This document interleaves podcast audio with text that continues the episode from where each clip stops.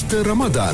Haiza bersama Ustazah Muzayana Abdullah. Salam Ramadan semua. Terus mendengarkan kami 24 jam sehari. Ustazah Muzayana Tentang kelebihan solat tarawih ini Dia berbeza-beza yang selalu kita dengar. Okey kalau kita buat tarawih yang pertama Apa kelebihannya? Tarawih yang kedua Apa kelebihannya? Mungkin Ustazah boleh kongsikan um, Antara kelebihan-kelebihan di setiap satu malam tu Ustazah. Baik Haiza berkenaan dengan setiap malam tu ada kelebihan-kelebihan solat tarawih ni sebenarnya dibahaskan panjang oleh para ulama.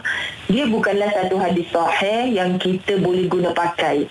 Maka kalau kita hanya bergantung bersandar kepada hadis tu mulalah oh malam ketiga lah best boleh dibinakan syurga uh, di dalam boleh dibinakan di dalam syurga. Hmm. Itu yang kita boleh tik-tik oh malam ke-17 lah nanti pergi malam ke-21 lah.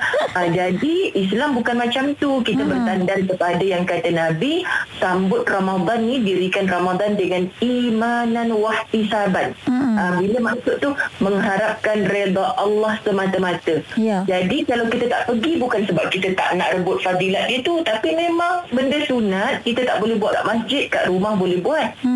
Tapi jangan tak rebut sebab Allah nak bagi tu. Fadilat dia bukan yang kelebihan malam pertama, kedua sampai ke 30 tu saja. Hmm. Tapi ada banyak lagi kalau kita buat semata-mata mengharapkan keredaan Allah. Ya, ha, jangan semata-mata nakkan apa ni dapat peluang mengikut malam yang dah diceritakan tu Ustaz saya. Hmm. Ha, itu yang uh, budaya dekat Malaysia 10 malam pertama je penuh tu. Ha.